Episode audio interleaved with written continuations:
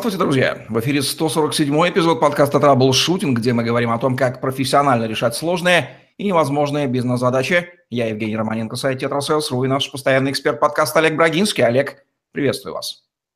Евгений, доброго дня. Олег Брагинский, специалист номер один по траблшутингу в России, СНГ, эффективности по версии СМИ, основатель школы траблшутеров и директор бюро Брагинского, кандидат наук, доцент, автор двух учебников, 10 видеокурсов и более восьми сотен статей. Работал в пяти государствах – руководил 190 проектами в 23 индустриях 46 стран. 20 лет проработал в компаниях Альфа Групп. Один из наиболее просматриваемых людей планеты сети деловых контактов LinkedIn. Сегодняшний выпуск у нас будет по фэншую, как это принято говорить, потому что и тема у нас эффективный фэншуй. Не знаю, насколько применимо к нему. Прилагательно эффективный. Будем разбираться. Давайте начнем с определения, Олег. Что мы будем понимать под этим в высшей степени восточным понятием? Фэншуй из китайского — это ветер и вода. Это учение о том, как действуют таинственные силы Земли, обеспечивающие человеку здоровье, процветание и удачу. Ветер — это энергетические потоки неба, а вода течет в пространстве Земли, меняя рельеф и обтачивая даже большие горы. Фэншуй — это наука и искусство, помогающие направлять, уравновешивать и гармонизировать на благо человека эти силы, известные под названием ЦИ. Фэншуй рассматривает человека и его окружение единой системой и стремится привести эту структуру к максимальной гармонии. Фэншуй сочетает мистико-символическую традицию и дзин, книги перемен, с принципами экологии, законами архитектуры и искусством дизайна. Согласно фэншуй, здоровье, счастье и преуспевание человека зависит от того, как все обустроено в его жилище и как эм, расположено его рабочее место. Цель фэншуй – это установление гармонии пространства и времени для улучшения судьбы людей. А какая философия лежит в основе фэншуй, если можно так выразиться? Каждый элемент пространства – это точка пересечения большого количества энергетических потоков, так же, как в человеческом теле эту функцию выполняют акупунктурные точки. Если энергия плохо проходит через эти точки или разные потоки энергии сталкиваются в них, в теле человека возникают болезни. Земля, по представлению э, китайских геомантов или учителей ветра и воды, тоже представляет собой живой организм, проводящий волны времени, так же, как тело человека проводит через себя силы дня и ночи. Геомантия делится, кстати, на два больших раздела. Иньская – это наука о выборе благоприятного времени и места для захоронения усопших. И янская – наука о привязывании к местности, жилища или строения. Полагаю, что само понятие существует уже не одно тысячелетие, как китайская цивилизация, но почему вот мы в нашей цивилизации узнали о нем всего лишь от силы, может быть, десятилетия или чуть больше назад? А, за последние 30 лет э, принципы и идеи фэншуй получили широкое распространение по одной простой причине. Техники, которые в Древнем Китае э, считались достоянием и привилегием знати, сегодня доступны всем – Современная цивилизация приняла лишь форму, не вникая в смысл идей. Фэншуй стал модным дополнением дизайна интерьера и очередным жизненным стимулом, типа чтения линий по руке, хиромантия или гороскопов.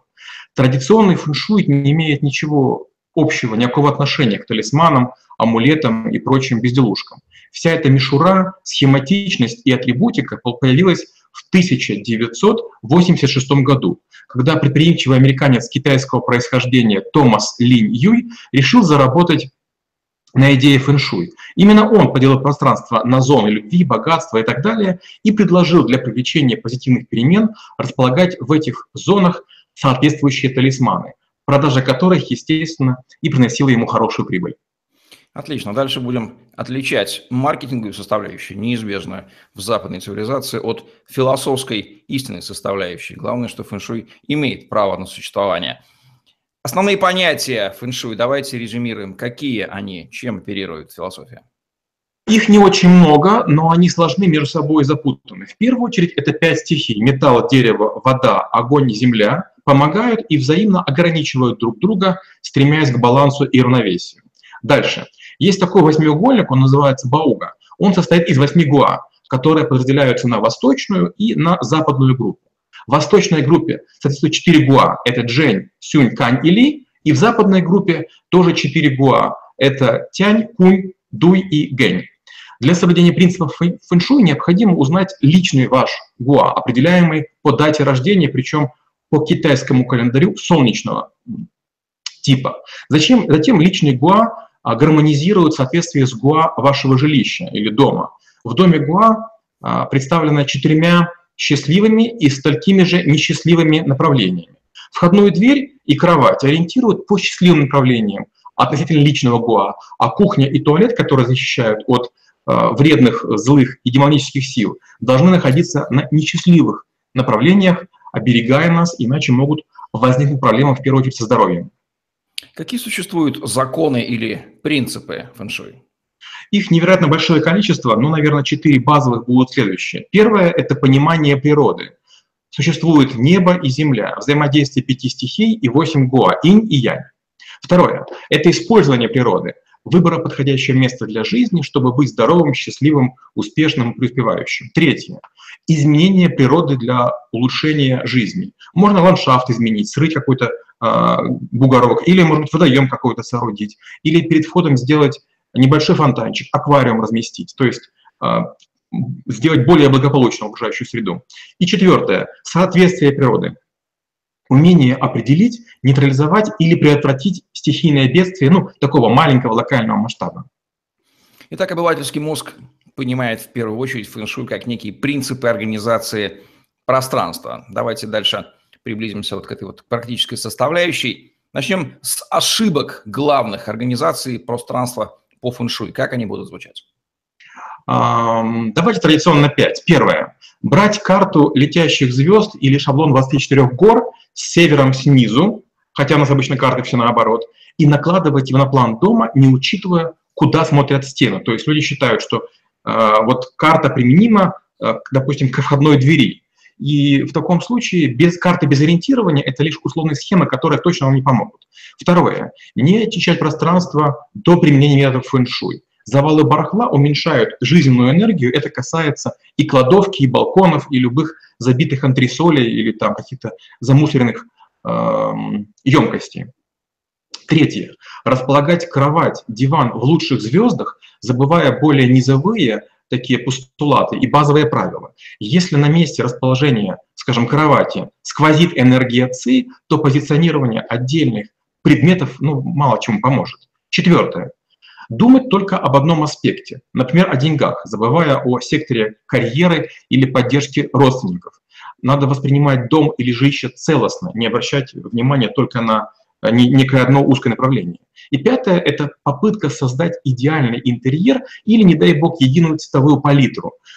А, считается, что люди, животные обладают энергией. Позвольте им резвиться. А сбалансированный дом должен играть многообразием а, красок.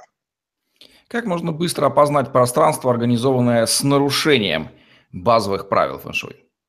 Вот не зря говорят, э, многие знания, многие печали. Я попадаю во многие квартиры, во многие офисы, и я сразу же расстраиваюсь, потому что понимаю, что нарушены 2, 3, 5 принципов фэншуй. То же самое бывает, когда, допустим, общаюсь с девелоперами. Они заранее строят неправильно какие-то вещи, стремясь э, копировать, скажем, европейские подходы или там какие-то азиатские подходы, но там это, возможно, было сделано иначе. Ну, первое, это бал, балки, арки, телевизор над кроватью, сувениры и ненужные подарки под ней, в каких-то коробках или там вообще сваленные. Второе, это семейные фотографии и стол, заваленный рабочими бумагами, не дай бог, в спальне. Третье – это пылящийся спортивный инвентарь в помещениях для отдыха. Четвертое – это унылые, печальные, блеклые или, наоборот, яркие кислотные стены и увядающие растения. И пятое – это наглухо э, закрытые, законопаченные окна с жалюзями и так далее, и нехватка солнечного света. Что является главными инструментами специалиста по фэншуй? Вы уже называли карты, может быть, какие-то измерительные приборы и так далее. Инструментарий фэншуй необычайно разнообразен, он широк и обычно называется сводами, таблицами, картами или калькуляторами. В школе трэблшутеров мы изучаем 36 таких вещей, но я скажу там несколько. Первое – это так называемая разметка помещений. Это определение центра жилища, где вот как раз энергия ЦИ самая лучшая, и позиционирование ее. Второе – это выбор благоприятных дат, это забота о доходах, бизнесе и романтическая удача. Третье – это расчет двучасия. И интрига в том, что китайцы в те времена жили по парам часов, и удачное время считается таким образом.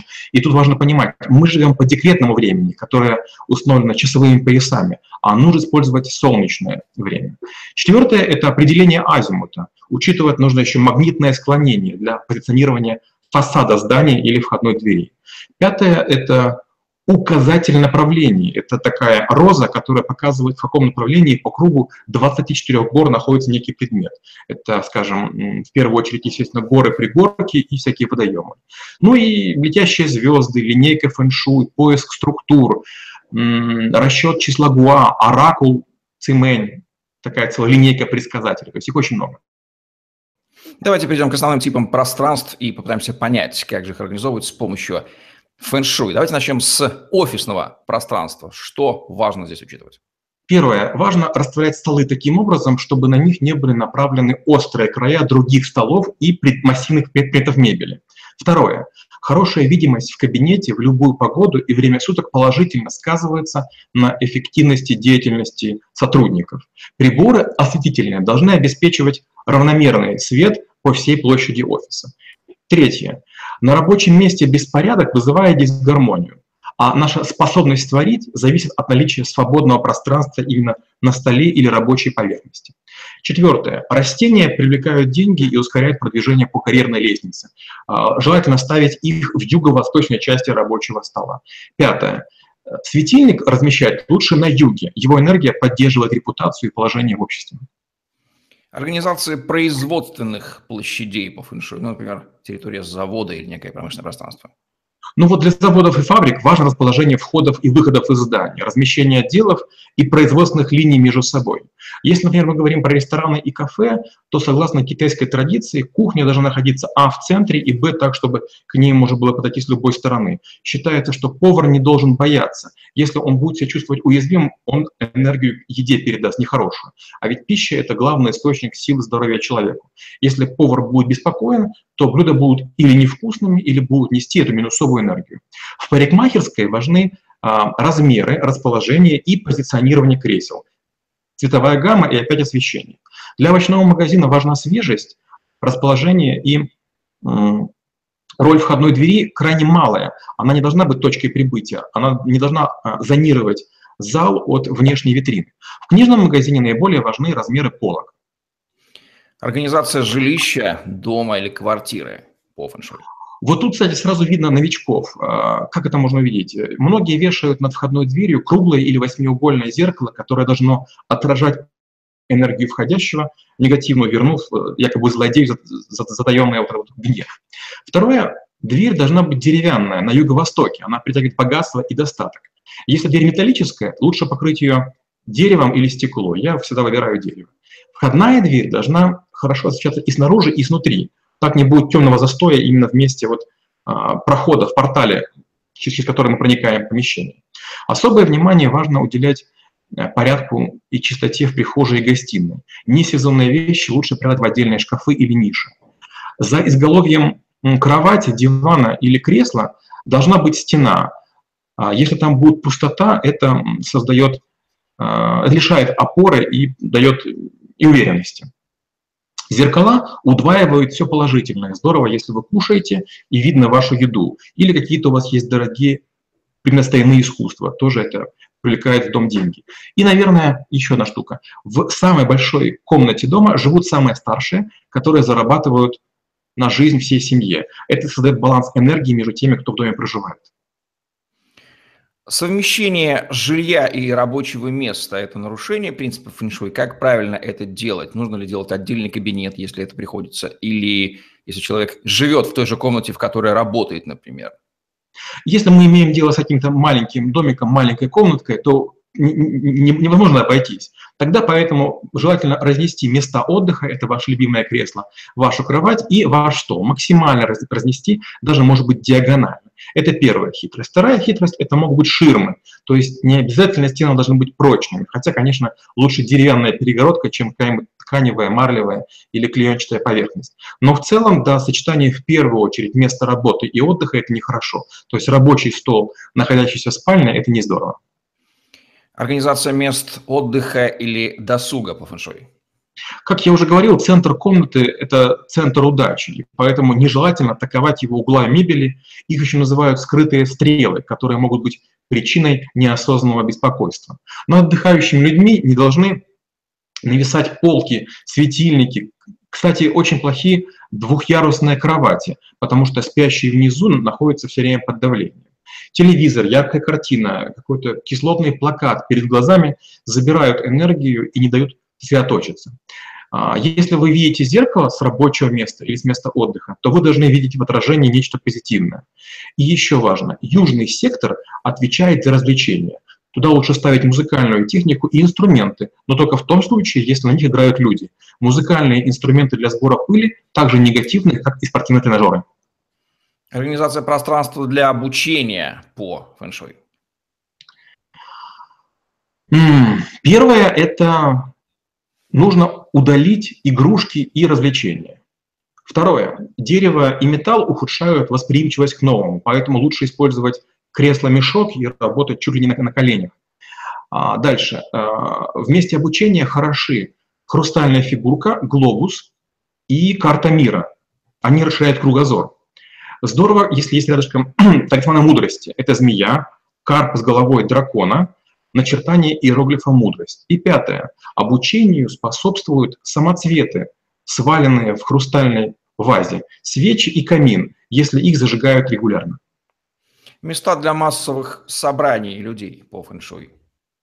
Ну, во-первых, необходимы ландшафтные зоны, которые помогают сохранить баланс начал инь и янь, а, способствуют избавлению от перенапряжения, усталости, снятия стресса, иначе будет Э, ситуация воинственная или такая кипящая, бурлящая. Второе.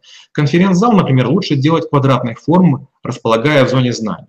Гамма цветов должна быть нейтральной, потому что поток энергии от людей слишком активного типа усиливается потоками энергии от офисной техники, гаджетов а, и так далее. А, энергетизация северо-западных зон способствует развитию командного мышления и укреплению лидерских качеств менеджеров. И нельзя обустраивать места скопления людей в зеркальных а, зданиях или вот с, э, с окнами зеркальными. Благотворная энергия не может проникать в такое помещение, потому в делах не будет успеха. Зал не должен располагаться в помещении, находящемся в торце очень длинного коридора, а также рядышком с лифтом или с лестницей, по которой много ходят. При таком размещении богатство не сможет задерживаться. Говорит такое, что принципы фэншуй входят в противоречие с современными западными стандартами, нормами, правилами проектирования жилых и нежилых помещений, особенно при массовом строительстве, которое приобрело развитие в 20 веке, и как в этом случае находится компромисс, если он вообще ищется? Самые интересные случаи, которые я по этому поводу слышал, это были в Лас-Вегасе. Оказывается, например, там была MGM-гостиница, и вход в нее – это пасть льва. А для китайцев войти в пасть льва – это попасть в подсторонний мир. И поэтому большинство ошибок совершили гостиничные и ресторанные хозяйства во время стройки вот в пустыне Невады. И, как правило, крупные компании, они уже на этом обожглись и знают, что делать. Мало того, многие BIM-библиотеки и программы архитектурные, они имеют встроенные модули учета и расчета элементов фэншуй. Поэтому для авторитетных людей, имеющих опыт работы с фэншуй, это проблем не составляет. Но вы правы, да, для молодежи, для начинающих, для студентов, для неоархитекторов это правда проблема, да. Полагаю, что, наверное, бизнес в первую очередь будет пытаться учитывать эти вещи, а вот всякого рода государственные здания и учреждения будут относиться к этому наплевательски, если вообще будут принимать это во внимание, поэтому будут безликими и серыми. Примеров мы знаем достаточно. Что будет, если игнорировать э, нормы фэншуй? Понятно, что это не смертельно, но вот каково будет человеку находиться, жить и работать в подобных помещениях? Как правило, люди, которые не знают фэншуй, они не испытывают проблем с тем, что помещение э, якобы не сертифицировано по нормам фэншуй. Но другое дело, когда вы, допустим, в гостиницу какую-то приезжаете, вам говорят, гостиница построена в точности с представлением фэншуй. Вы тут же расплываетесь, вам уже становится приятно, потому что как бы фэншуй – это некий стандарт качества, это такая, некое клеймо. Значит, тут будет хорошо, приятно, удобно, комфортно. Как принципы фэншуй учитываются в разных странах и континентах? Полагаю, что в Китае, наверное, по максимуму, а в каких-нибудь западных или очень бедных цивилизациях там им сильно не до этого. Китайцы относятся к фэншуй серьезно, но без фанатизма. Главное их отличие – это готовность именно гармонизировать пространство, то есть улучшать плохие негативные зоны. Скажем, американцы в этом случае приходят в ужас, стараются тереть перепланировку, реновацию, покраску и даже сменяют жилище, естественно, под подогреваемые алчными риэлторами. Французы очень спокойны к фэншую. А, они говорят так, благоприятно обустроено пространство, прекрасно, не слишком, на то мы и люди, чтобы бороться с трудностями, то есть нас трудности закаляют. Итальянцы пренебрегают фэншуем, считая, что они лучше понимают дизайн и архитектуру, поэтому заимствуют наиболее простые и логичные правила. Они говорят даже так, например, к черту калькуляторы, зачем так усложнять себе жизнь. Красота и удобство должны быть тоже красивыми и удобными. Арабы относятся к фэншуй крайне серьезно, особенно при постройке официальных центров, ресторанов и гостиниц, не считая затратами, приглашают дорогущих э, степенных специалистов, которые неторопливо и от руки выполняют необходимые расчеты. Индусы считают, что негатив можно замолить или обкурить благовониями. Зачем заморачиваться на сложностях, если можно просто на какие-то места в доме не наступать или не ходить где-нибудь на лужайках? Ну, а постсоветское пространство, наверное, все проштамповано штампами соцреализма, и там о фэншуй речь нам вообще не идет. Или начинает идти уже? К сожалению, нет. А, часто, когда проводят экскурсии по Москве, по Питеру, показывают э, наиболее выдающиеся знания, здания а, советского периода. Как правило, это здание, имеющее неправильную форму, неправильный окрас, неправильный выступ потолков, несоразмерные окна и так далее. Они вычурно уродливы, выделяются странно. Знаете, это такие недоделанные ретро-мобили начала 19 э, века. Вот вроде бы в ней что-то есть, но очень далеко от того, чтобы этим наслаждаться.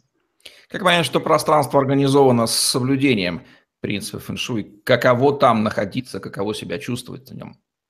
Мы с вами в подкасте «Дизайн» говорили, что лучший дизайн, которого незаметно, вот лучший фэншуй, которого не видно. Обычно это соразмерная оптимальность помещений и зон. Вход смотрит обычно на понижение ландшафта и как будто приглашает войти. Фундамент крепок или усилен сваями. А крыша цельная и симметричная, а вот лестница находится, не дай бог, не в центре помещения. Туалеты находятся на северо-западе здания. Камин, плита, бойлер, как мы уже говорили, расположены э, в благоприятных местах дома как очаги тепла. А вокруг пространство красивое, а оно само не содержит неисправности и разрушений. Что можно сказать о квалификации и опыте специалиста по фэншуй? Частенько люди, прочитав пару, пусть даже и хороших книг, записывают себя специалист по фэншуй. Но для того, чтобы найти мастера, надо обратить внимание на ряд вещей. Первое. Хороший мастер имеет так называемый трек-рекорд. Он не скрывает информацию о себе, о своих клиентах и кейсах, которые случались. Второе. Беседы с ним будут гармонично. А, он не будет вызывать страха, он будет располагать к себе. И сам такое будет качество иметь положительное. А, мастер не будет спешить продемонстрировать умение и не будет вас пугать промедлением. Специалист с гордостью скажет, где у кого он учился, назовет имена, пароли, явки и так далее консультации по скайпу и мессенджерам, как правило, указывают на невысокий класс умельца. Чтобы стать таким специалистом, как и где нужно обучаться, и самое главное, сколько? Вот фэншуй – это наука, которую можно постигать, наверное, от трех месяцев до 40 лет. А, есть так называемая Российская академия фэншуй, есть Центр императорского фэншуй, есть Академия мастерства китайской метафизики. В Екатеринбурге есть фэншуй-аудит, а в Новосибирске – Международный форум фэншуй. Итак, как будут звучать главные рекомендации от Олега Брагинского по применению философии и принципов фэншуй в бизнесе и жизни? Первое. Фэншуй – это порядок, целостность и освещение. Второе. Лучшие поверхности – это дерево, мрамор и жаростойкий пластик. Третье. Мебель и аксессуары лучше новые, наполняемые изначально только вашей энергией. Четвертое. Поменьше колючих растений. Они вашему сознанию и телу не дают расслабиться. Пятое. Цветы – это как батарейки. Пока растут, они накапливают силу, а когда срезанные – отдают. Поэтому срезанные цветы на подоконниках, у дверей или в доме – это всегда очень хорошо. Кстати, какое соотношение уделяется натуральным и искусственным материалам при создании помещений фэншуй? Ну, вообще, фэншуй изначально не знает того, что возможно искусственные материалы, но, естественно, негативные. То есть фэншуй их просто не учитывает. Даже адаптированная версия, как я говорил, она позволяет только жаростойкий пластик именно на кухне, где его легко убирать. Потому что металл не самый лучший предмет. Керамика, керамика это неплохо, да. Что нужно добавить под финал к этой интереснейшей теме? Фэншуй – это великолепная, интересная наука, у которой, наверное, сегодня не так, не так уж а, важна. Она изначально создавалась как могильное искусство для того, чтобы а, водой а, после трупов не травились люди, для того, чтобы не было плохого запаха, чтобы там какие-то природные катаклизмы не обнажали могилы. Изначально это была серьезная наука для того, чтобы увековечивать мертвых. Потом э, популяризация этого сначала в Китае, а потом по всему миру привела к повальному увлечению. Но мы с Евгением Маменко дадим вам большое количество разных навыков, которые в разное время были популярны. Фэншуй потихонечку угасает. Сейчас новые э, темы, о которых мы поговорим в очередных подкастах. Вот так вот царство мертвых соприкасается с царством живых через живой, но умирающий фэншуй. Интересное, неожиданное завершение темы про эффективный фэншуй в подкасте Troubleshooting, где мы говорим о том, как профессионально решать сложные, невозможные бизнес-задачи. Ставьте лайк, подписывайтесь на YouTube-канал, загляните в другие выпуски подкаста Troubleshooting и помните, что если вы смотрите это видео, то их записано гораздо больше. Свяжитесь со мной или Олегом и получите ваши персональные ссылки на просмотр роликов, которые до вас еще никто не видел. Если вы чувствуете ценность в том, чтобы организовать пространство по фэншуй, теперь вы больше знаете о том, как это делается. Ну и отличаете маркетинговые уловки от сути философии. Вот такой вот месседж от меня, Олега Брагинского, подкаста «Траволшутинг». Удачи вам, до новых встреч. Спасибо и до встречи через неделю.